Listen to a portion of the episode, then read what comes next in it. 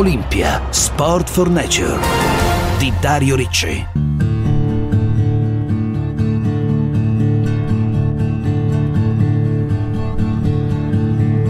Sicuramente per me le montagne più belle restano comunque le mie montagne.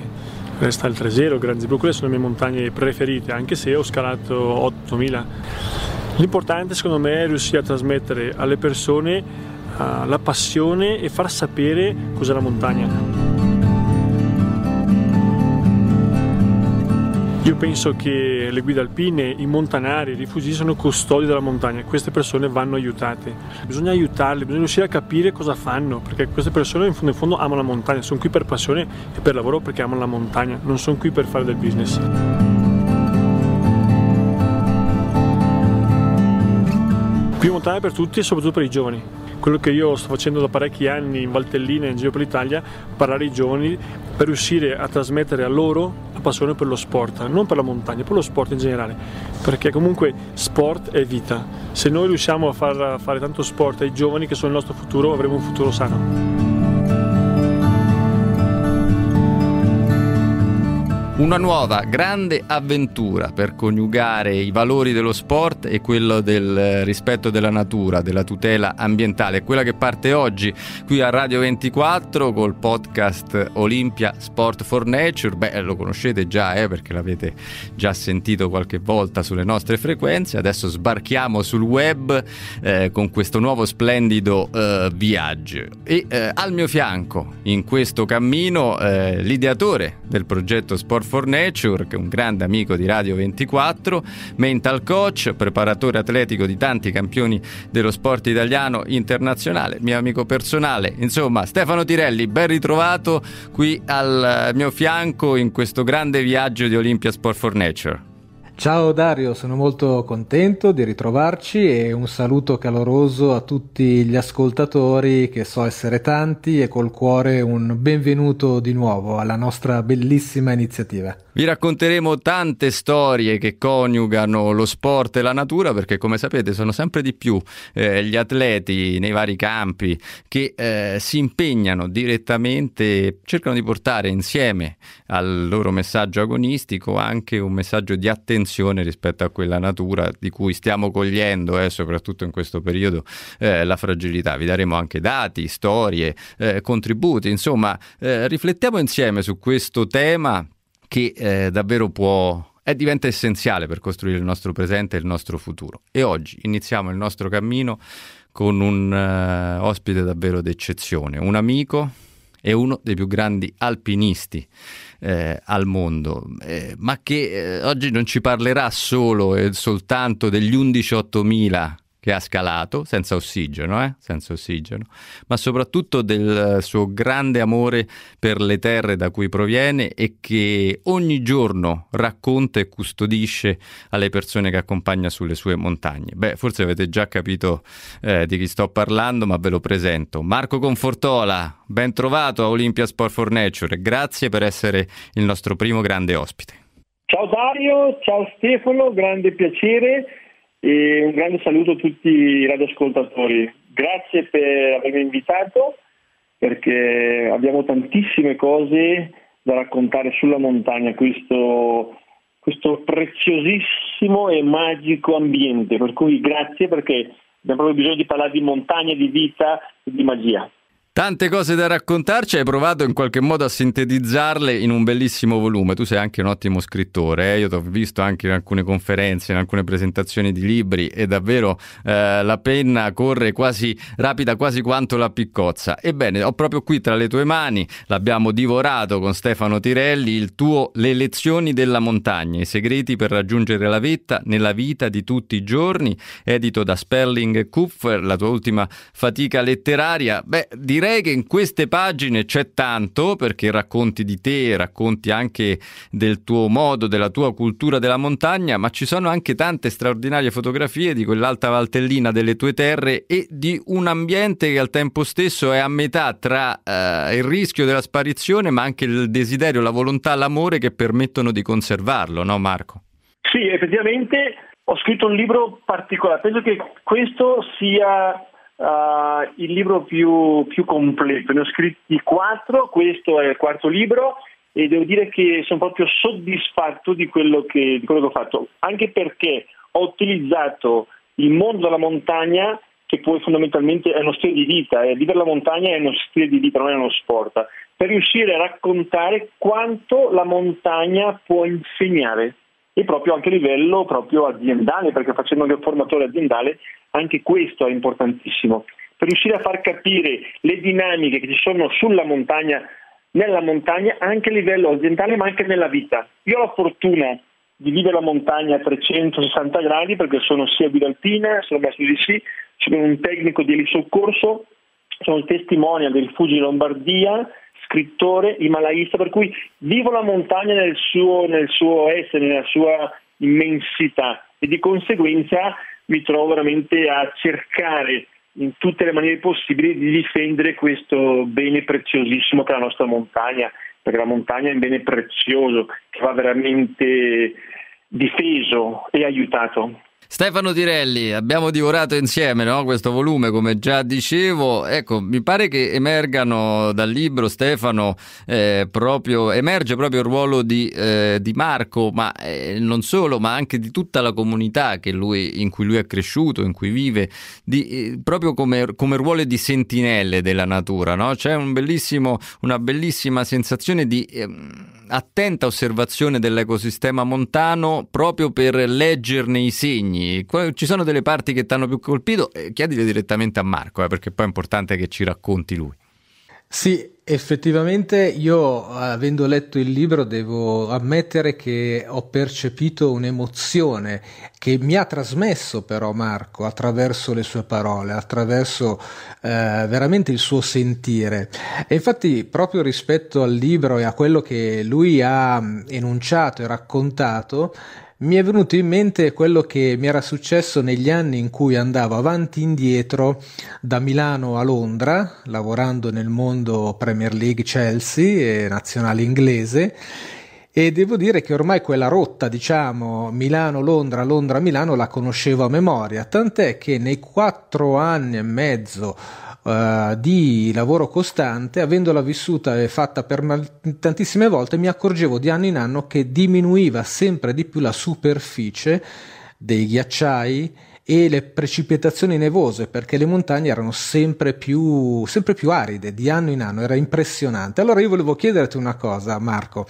Uh, sai, tra gli ultimi rapporti del, dell'IPCC, che è l'Intergovernment Panel of Climate Change delle Nazioni Unite, si dice che i ghiacciai in tutto il mondo sono in ritirata, in tutte le regioni di alta montagna in particolare. Si sono assottigliati al ritmo di circa mezzo metro l'anno eh, negli ultimi dieci anni e il rapporto prevede che praticamente anche senza nuovi livelli di emissioni di gas serra ghiacciai di minori dimensioni in Europa, in Africa orientale, nelle Ande e in altre parti del mondo, comunque perderanno l'80% della loro massa. Tu, con la tua esperienza, col tuo sentire che ho percepito nel libro, hai avuto modo in questi ultimi anni di viverla così, questa, diciamo, tragedia naturale?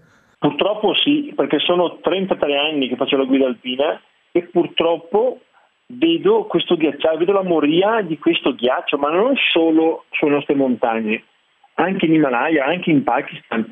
Sta piano piano morendo, questo è un'agonia, è una lenta agonia e purtroppo è un problema, è un problema importante sia alpinisticamente parlando, ma proprio anche a livello proprio di, uh, logicamente, di, di ambiente, perché uh, sta cambiando tutto. Tu pensa che alpinisticamente parlando, noi alpinisti, anche in Himalaya, e non solo sulle nostre montagne, anche in Himalaya, dobbiamo essere capaci di trovare la soluzione e adattarsi al cambiamento della montagna.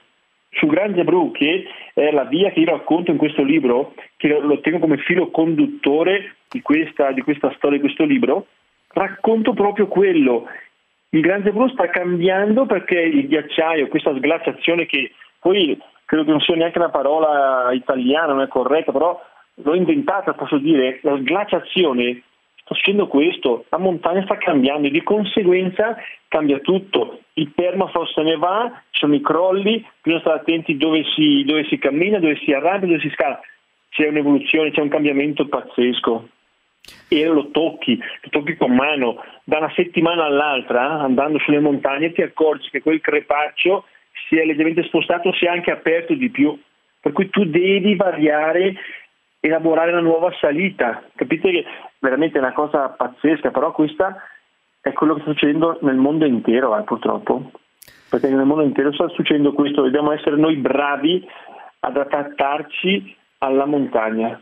C'è un passaggio che ho trovato molto interessante tra i tanti che, che mi hanno colpito del libro Marco Confortola, in cui tu descrivi il rapporto tra, tra, tra gli alpinisti dei, dei tempi antichi e, e voi contemporanei. No? Dice: Noi abbiamo il supporto decisivo, determinante della tecnologia che sicuramente ci aiuta in modo de- decisivo appunto nell'interpretare, nel confrontarci con la montagna e con gli imprevisti che sono di fatto la regola però eh, c'è un aspetto che eh, gli alpinisti da allora eh, potevano, possono considerare come loro vantaggio, cioè il fatto che proprio le, le temperature eh, più rigide, i ghiacciai più stabili rendevano anche un pochino più, più stabile eh, e interpretabile la montagna. No? Dice noi quando invece adesso ci arrampichiamo ci troviamo ogni volta in una situazione diversa. È verissimo. Pensa che al campo base della, dell'Everest nel 2013 incontro Reinhold, Reinhold Messner, parliamo un pochettino perché comunque siamo vicini di casa perché il Gran Zebru a metà eh, dell'Alto Alto Tesino, metà del comune di Valfurva, per cui Lombardia. Ci troviamo un pochettino a parlare e poi mi chiede dove, dove sei diretto? Io dico, eh, io oh, vorrei tentare il Lotse, solo che ho, visto col binocolo che il canale finale è tutto, è tutto sassi, è, tutto, è pericoloso, sono scariche di sassi e lui mi dice, eh, quando l'ho salito io, quel canale era tutto completamente innevato. Ecco, vi ho risposto. Una volta era, era, era, logicamente non conoscevano male la montagna come la conosciamo noi, perché noi abbiamo la fortuna che tanti altri alpinisti hanno tracciato e sappiamo dove passare, loro magari passano magari per vie nuove, ma le condizioni della montagna erano più facili. Adesso purtroppo diventa tutto più difficile. Se ne va il ghiaccio, andando nel ghiaccio logicamente le pietre che sono sulla montagna precipita, sono scariche di sassi mortali, eh? mortali eh? e questo succede dappertutto in tutto il mondo. Eh? Il crollo della Seminè alla, al Cervino, il crollo al Turviser qui sulle nostre montagne, il crollo della Gran Giorassa, la via di Bonato e Monte Bianco, ovunque, ovunque sono dei crolli, sono dei colassi, colassa perché questo ghiaccio, questo permafrost che si è, l'acqua si è insinuata in mezzo alle fessure con il freddo fa da collante. Quando le temperature si alzano, questo collante logicamente si scioglie, ci sono i crolli, ci sono le frane importanti, Valbregaglia, frane importanti, bisogna stare molto attenti adesso nelle montagne bisogna gestire un pochettino e logicamente trovare la soluzione dove passare e adattarsi alla montagna, cambiando magari anche mesi di salita sulle montagne, perché anche quello viene un po' variato. Certo, insomma, bisogna, è un confronto continuo che eh, questo eh, equilibrio ambientale precario rende sicuramente più complesso. Stefano Tirelli, domanda, eh, ti, capirai subito il perché te la faccio. Come te la cavi con i pizzoccheri? Ti piacciono? Moltissimo, mi ricordano tempi antichi in Valtellina che adoro ricordare e degustare mentalmente. Ecco, speriamo di, di, tornare a degustarli anche materialmente molto presto, magari proprio con Marco Confortola, però perché li cito? Perché c'è un altro bel passaggio di questo volume in cui Marco ci ricorda di quanto la montagna non sia solo un ambiente e già questo basterebbe, ma sia soprattutto eh, l'insieme degli animali, delle persone che la vivono vivono e la tutelano, no? E allora, e delle tradizioni, e dei canti, e dei sapori, e del dialetto che si parla. Allora i pizzoccheri, eh, Marco dice di essere grande amante della carne, dice ma ogni tanto a rifugio prendo i pizzoccheri, così il mio cliente quando sono da guida alpina eh, può conoscere un, un, gusto tipico, no? E poi ho scoperto, Marco, delle, delle cose per me veramente eh, che non, non, immaginavo. Il braulio con la camomilla, l'orzo e il vino rosso, insomma, eh, fate degli accoppiamenti anche abbastanza abbastanza arditi, ma mi sembra ben riusciti, eh?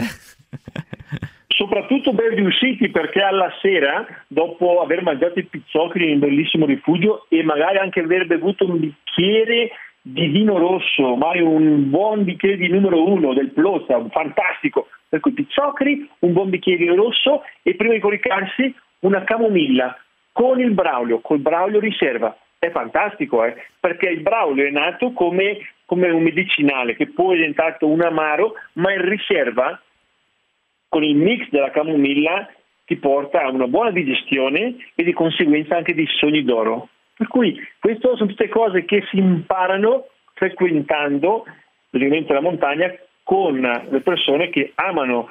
Io credo che il mio mestiere di guida alpina, che amo tantissimo perché è un mestiere romantico, è un mestiere fantastico, di grande responsabilità, ma un mestiere fantastico, dove riesci veramente a trasmettere tanto al tuo amico cliente questo, anche questo, perché non è solo scalare la montagna, la montagna insegna tantissimo, insegna, ti regala l'amicizia vera, la montagna ti dona anche questo, conoscere, in questo caso, la cucina valtellinese, i vini, le tradizioni, il dialetto.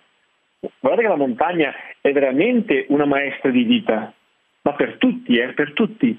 Infatti io dico sempre che quando esco con gli amici clienti, come chiamo io, li ringrazio sempre, dico sempre grazie, e loro mi dicono no, grazie a te, no, grazie che siete usciti con me, perché per me questo è un onore riuscire a farvi conoscere questo magico mondo. Perché poi noi siamo anche in Valfurva, siamo in un luogo magico perché siamo nel parco nazionale dello Stelvio, uno dei parchi più belli a livello italiano, per cui anche quello, far vedere e raccontare cos'è uno stambecco, il cervo, il gipeto, l'aquila, l'ermelino, la volpe, è fantastico, eh? è fantastico venite a trovarmi perché veramente vi faccio sognare io, vi faccio veramente sognare, vi faccio toccare il paradiso con le mani. Stefano, ce l'abbiamo fatta, siamo riusciti a farci invitare ufficialmente, eh? quindi eh, è caduto nella trappola Marco Confortola. vai, eh vai. Sì, che vai, bella vai, trappola. E poi Chi... tra l'altro prima mi veniva in mente quando parlava di permafrost e quando si tratta anche appunto nelle tematiche di Marco Confortola eh, rispetto a questa problematica, quando in Groenlandia Groenlandia sulle isole, nelle isole Svalbard, quando andai in Groenlandia, pensate nel 94, già allora eh, gli Inuit si lamentavano molto per la perdita di permafrost e infatti molte delle casette tendevano a cadere perché si poggiavano su quello che è sempre stato uno strato antichissimo eh, che faceva da base. La stessa cosa sta accadendo alle, alle isole Svalbard e per quanto riguarda la montagna di cui Marco è innamorato tanto quanto noi, io credo, eh, c'è proprio una, un pericolo paradossale. Pensate che oggi la montagna è vista come una via di fuga per quelli che potrebbero essere cambiamenti climatici di temperature sempre più elevate e anche di tematiche contingenti. E allora pensiamo che dobbiamo addirittura pensare a un futuro per preservarlo da possibili eventuali urbanizzazioni forzate. Quindi diventa un paradosso. La montagna che è salvezza potrebbe essere a sua volta, come spesso accade da parte dell'essere umano, essere deturpata ulteriormente. Eh, tra l'altro Marco nel libro, come giustamente segnalava Stefano Tirelli, accenni a questo tema quando parli dei rifugi, no? Perché sono anche scuola di essenzialità e che però in qualche modo in alcuni casi si stanno un po' trasformando in piccoli hotel con, con, con il wifi e altre eh, comodità cittadine, diciamo così, che per carità vanno bene, però modificano una cultura che invece anche nella sua essenzialità vuole essere in quel senso educatrice, no? Sì, su quello io sono più verso comunque il dare uh, più qualità possibile al cliente, perché se tu dai qualità al cliente riesci a farlo uh, godere di più di quello che è l'uscire fuori di notte sotto le stelle, tutto buio, esempio, o riuscire comunque a lavorare, perché ormai nella società bisogna comunque lavorare anche, eh, darsi anche da fare. Io penso sempre a un manager che arriva sul rifugio, il rifugio Forni, un esempio, il rifugio Forni e può stare una settimana a godersi questa magia lavorando, certo gli serve una wifi, per cui dobbiamo cercare di trovare il compromesso giusto, certo l'urbanizzazione no, bisogna lasciare quello che c'è, non costruire altre, altre strutture, però riuscire a dare più qualità possibile senza logicamente esagerare perché siamo sempre sul rifugio, però per riuscire a far sì che tante persone che magari dicono no io non salgo perché fa troppo freddo, perché non riesco a lavorare, perché no, hai anche questo, vieni a vedere che bellezza, così possiamo portare più persone a vedere queste magie, perché vi assicuro che la montagna, l'ho detto più volte, lo ripeterò più volte, è una maestra di vita e quando io faccio i vari team building con le aziende, li porto nel mio mondo, li faccio sognare eh? e queste persone tornano nelle loro aziende e hanno capito effettivamente cosa vuol dire comunicare, cosa vuol dire aiutarsi, cosa vuol dire stringersi la mano. Perché purtroppo anche questo, infatti nel mio libro lo racconto in più punti, tante volte le persone hanno dimenticato una cosa, che per parlarsi non serve la mail, basta guardarsi negli occhi, ma guardarsi negli occhi. Invece se voi notate, al giorno d'oggi, le persone che vi parlano e vi, guardano negli occhi sono sempre, sempre meno. Manca questo, eh. manca anche nella vita, eh. attenzione, non dimentichiamocelo. Guardiamoci negli occhi quando ci parliamo, è importante. Eh. Questo è, è, il primo, è il primo step della comunicazione, guardarsi negli occhi quando ci si parla. E non a caso nella copertina delle lezioni della montagna c'è proprio una foto di Marco Confortola che ti guarda dritto negli occhi e avete capito perché. Beh, tutto quello che non siamo riusciti a dirci in questa chiacchierata lo trovate nelle lezioni della montagna, i segreti per raggiungere la vetta nella vita di tutti i giorni, edito da Sperling e Kuffer, scritto da Marco Confortola. Stefano Tirelli, allora mettiamoci a dieta perché i pizzoccheri ci aspettano, direi che siamo partiti col piede giusto, eh Stefano, in compagnia di Marco, con questa nuova avventura di Olimpia Olympia Sport for Nature.